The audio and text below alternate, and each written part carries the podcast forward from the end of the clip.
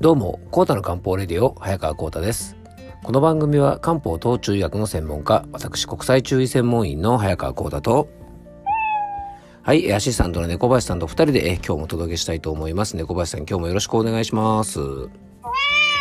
はい、よろしくお願いいたします。えっ、ー、とね、今日はですね、昨日に引き続き、体質別のですね、漢方ダイエットについてね、ちょっとお話ししていきたいと思いますが、えー、猫林さんですね、やらかしてしまいましたよね。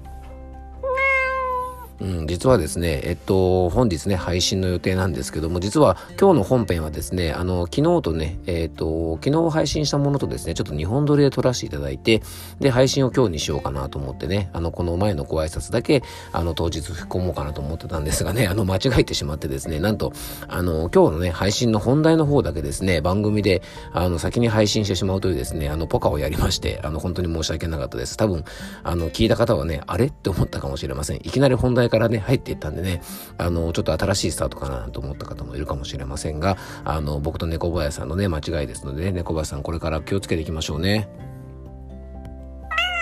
はい。ということでね、あの、猫林さんも反省してますのでね、あの、どうか皆さん勘弁していただけたらと思います。はい。で、今日はね、昨日に引き続き、じゃあ漢方的ダイエットについてね、ちょっとお届けしていきたいんですが、あの、今日はね、成人の日ということでね、まずはね、あの、新成人の皆さん本当におめでとうございます。皆さんどうですかね？成人式の思い出とかって結構ありますかね？まあ、この番組のリスナーはね、まあ、本当10代のね、方も聞いていただいてますし、えっとね、上の年齢の方も聞いていただいてるんですが、まあ、結構僕と同年代のリスナーの方が多いのかな。30代、40代ぐらいのね、あの、から50代ぐらいの方が結構中心のリスナーなんてデータも出てるので、あの、その辺の方が多いのかなと思うんですが、えー、成人式の思い出って皆さんどうですかね？僕あんまり成人式ってね、あの、こうなんか覚えてなくて、えっ、とね、紋付き袴を着てですね、なんか記念写真だけ撮ったのを覚えてるんですが、今のね、あのー、子子たちはですね、やっぱり成人式ね、女性はね、あの、女の子は、あの、やっぱ晴れ着でね、あの、振り袖着るんですけども、男の子はもう大体スーツばっかりみたいですね。あの、僕たちの頃はですね、あの、紋付き袴をですね、和装が結構多くてですね、まあ今考えるとかなりヤンキーっぽいかなって気もするんですが、当時は結構和装の子も結構多くてですね、まあ今のね、どこだろう、北九州とかね、沖縄とか成人式すごく派手なんですかね。あの、そういうね、まあなんかあの派手派手しいあの感じではなかったですけども、結構みんなね、和装なんかもいたりしてですね、うん、まあそういったのはちょっと懐かしいかなと思います。本当にね。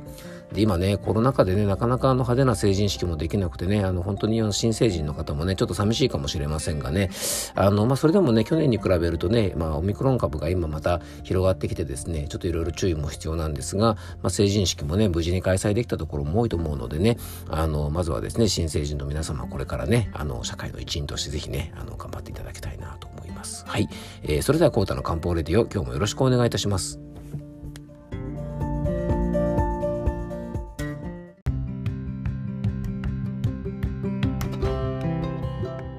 はい、ということでね、今回の本題の方に入っていきたいと思います。えー、今回はですね、前回に引き続き、漢方的ダイエットについてね、ちょっとお届けしていきたいと思います。まあ、僕自身もね、日々気をつけていることでもありますし、まあ、僕がね、あのちょっと苦手な分野というとあれなんですが、あのー、ね、食べることが非常に好きなので、ダイエットっていうことについてはね、まあいろいろ勉強もしながら、僕自身ね、ちょっと実践しながら皆さんにね、あのご紹介できることがあればな、なんて思っております。で前回ねあの最後の方でもちょっとお伝えしましたが、まあ、漢方ダイエットといってもですね防風通商さんね市販薬ではまあいろんな名前で販売されていますねまあちょっと支障があるとあれなんでね商品名は控えておきますがあの防風通商さんという漢方薬をですね服用するだけで痩せるというものではないですし防胃扇糖なんていうねあの漢方薬を飲めば、え痩せるとかねそんなインチキ臭いものでは決してないんですね。で今ね名前を挙げた防風通商酸とかですね防胃扇糖っていう、まあ、この2つの漢方薬の効能効果を見ると肥満症などというふうにねあの書いてあるのでついついですね飲めば痩せる薬っていう風にピックアップされがちなんですがねまああの今更なんですがやっぱり食べ過ぎと運動不足をこういったお薬でチャレンジできるわけではないんですね。でまあメーカーさんもね悪気はないと思うんですよ。多分ね。はい。あのでもこの肥満症っていう効能効果がついてることを、まあ、拡大してねこう PR 販売してしまっていることで体質とか体調に合わないでこういったものを服用して体調を崩してしまう方が中には結構いらっしゃるんですね。なので、まあ、引き続きねあの、まあ、繰り返しになっちゃいますが、まあ、くれぐれもですね漢方薬だけを飲んで痩せることはないのでじゃ気をつけてくださいねということですねじゃあ漢方ダイエットってなんだよってね皆さん思うと思います漢方薬飲んだら痩せるってことじゃないのかってことなんですが、まあ、本当の漢方ダイエットというのはですね太りやすい体質とか体調とか生活習慣を漢方的養生で整えていくことだというふうにね僕は思うんですね。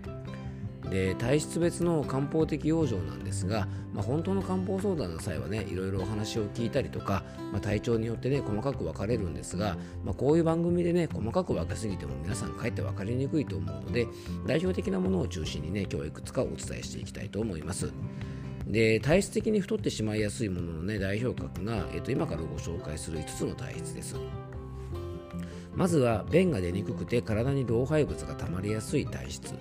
で日頃からおしっこの回数が少なかったり汗が出なかったり運動をしなかったり水分摂取する割には出すことができない余分な水が溜まって太りやすい方。で体温が低かったりとか筋力不足で、えー、体が冷えてしまって食べたものの燃焼が悪い、まあ、代謝が悪いタイプですね。そして次がですね体力とか気力が不足して体の巡りが悪くなって余計なものが停滞してしまうタイプ。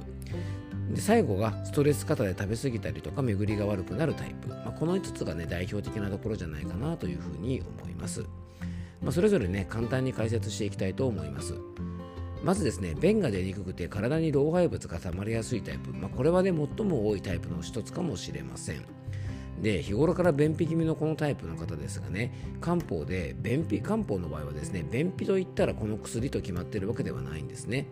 大事なのが何で便秘してるかということで漢方薬を選ぶことが大事ですで便が出ない理由もですね太りやすい理由が違うのと一緒で本当に様々で、まあ、胃腸が弱って出にくい人もいるしストレスで出にくい人もいるし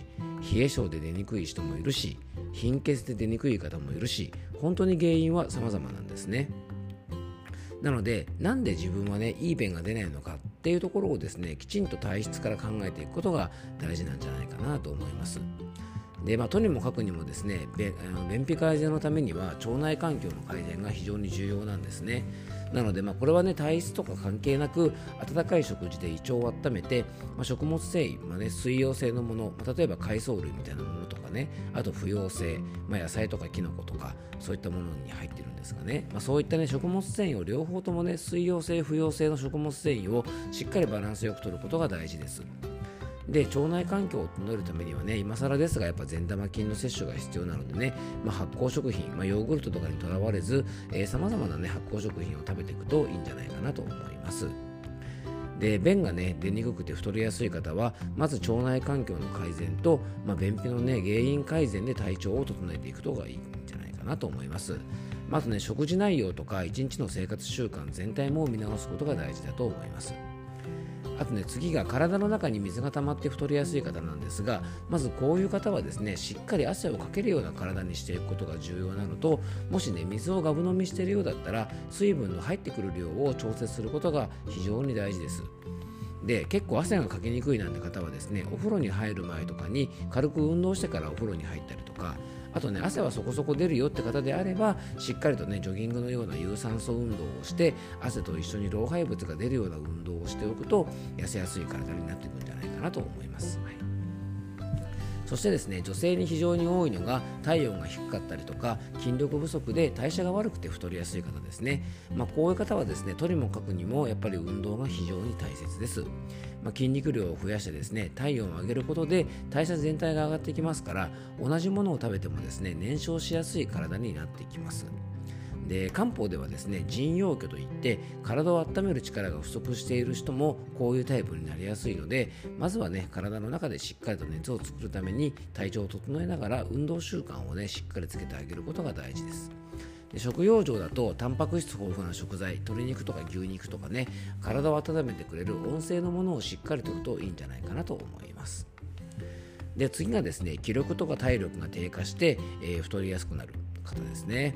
まあ、気力体力でね肥満になるのなんて思う方がいるかもしれませんが漢方では十分にありえます。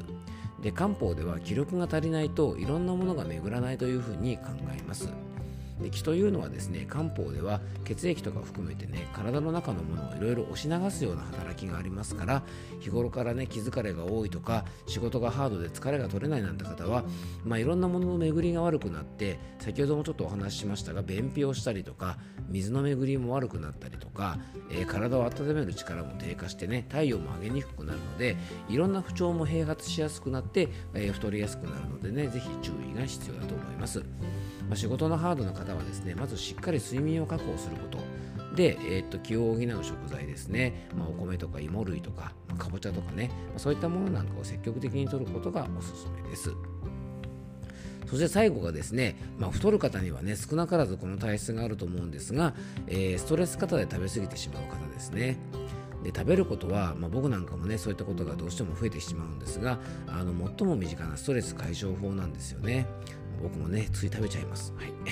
で漢方でもストレスが多いと気体といってですねあの気の巡りが悪い状態になったりして血の巡りも悪くなってですね代謝も低下したりとか便秘をしたりとか、えー、その欲求が高ぶるのでね食べ過ぎてしまったりと、まあ、ある意味ねこのストレス型というのは太ってしまう原因の全てがここに入っていると言っても過言ではありません。で食べるということはね一つの快楽でありますので人間の脳はですねこの快楽を覚えていてストレスが溜まって脳が疲れると僕たちにですねもっと快楽よこせといったですね誤った指示を出して胃腸が疲れて本当は体は欲しがっていないのに食べさせようとしてしまうんですね。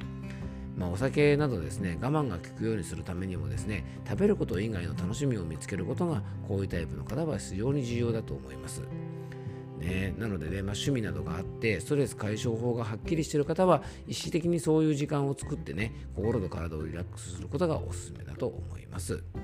えー、今回と前回ですね2回にわたってダイエットについてお話ししましたが、まあ、みんなね一番手っ取り早い方法を知りであるカテゴリーなんでね、まあ、他のどんなお悩みよりお悩みよりもですね手っ取り早い方法があのないカテゴリーみんながね手っ取り早い方法を知りたがるからこそ手っ取り早い方法がないカテゴリーでもあるんですね。で繰り返し繰り返しになりますが漢方薬を飲むだけで痩せることはね絶対できませんのでねぜひあの漢方的養生とか体質をね己の体質を知ることによって、まあ、太りにくい体づくりをねぜひあの作っていっていただきたいなと思います。ダイエットってね決して我慢ではありませんしあの苦行でも何でもないんですね。自分の体質をね知って習慣を知ってより健康的な毎日を過ごすための手法なのでね是非皆さん楽しみながら、えダイエットしてみていただけたらなと思います、え最後に僕からご案内がありますのでよかったら最後までお付き合いください。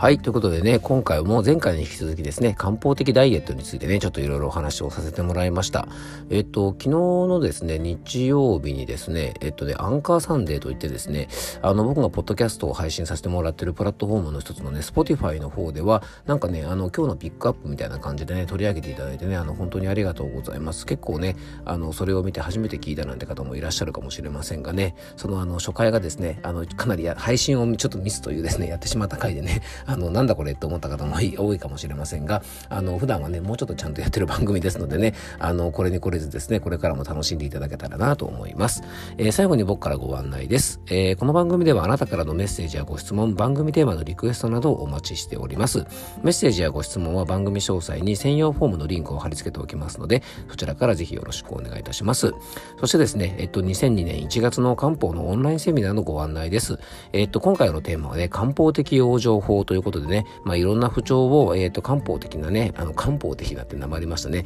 えー、漢方的な食用場でいろいろね、整えていこうというようなお話になりますのでね、結構あの、皆さん食事についてはね、いろいろ興味を持っている方も多いと思うので、楽しんでいただける内容じゃないかなと思います。えー、開催日は1月26日水曜日の夜8時から9時半まで、ズームを使ってオンラインにて開催します。当日参加できない方もね、お申し込みいただければ動画配信にて視聴可能ですのでね、えー、参加費は1000円となっております。申し込みは専用ホームホームページのリンクを番組詳細に貼り付けておきますので、そちらからぜひよろしくお願いいたします。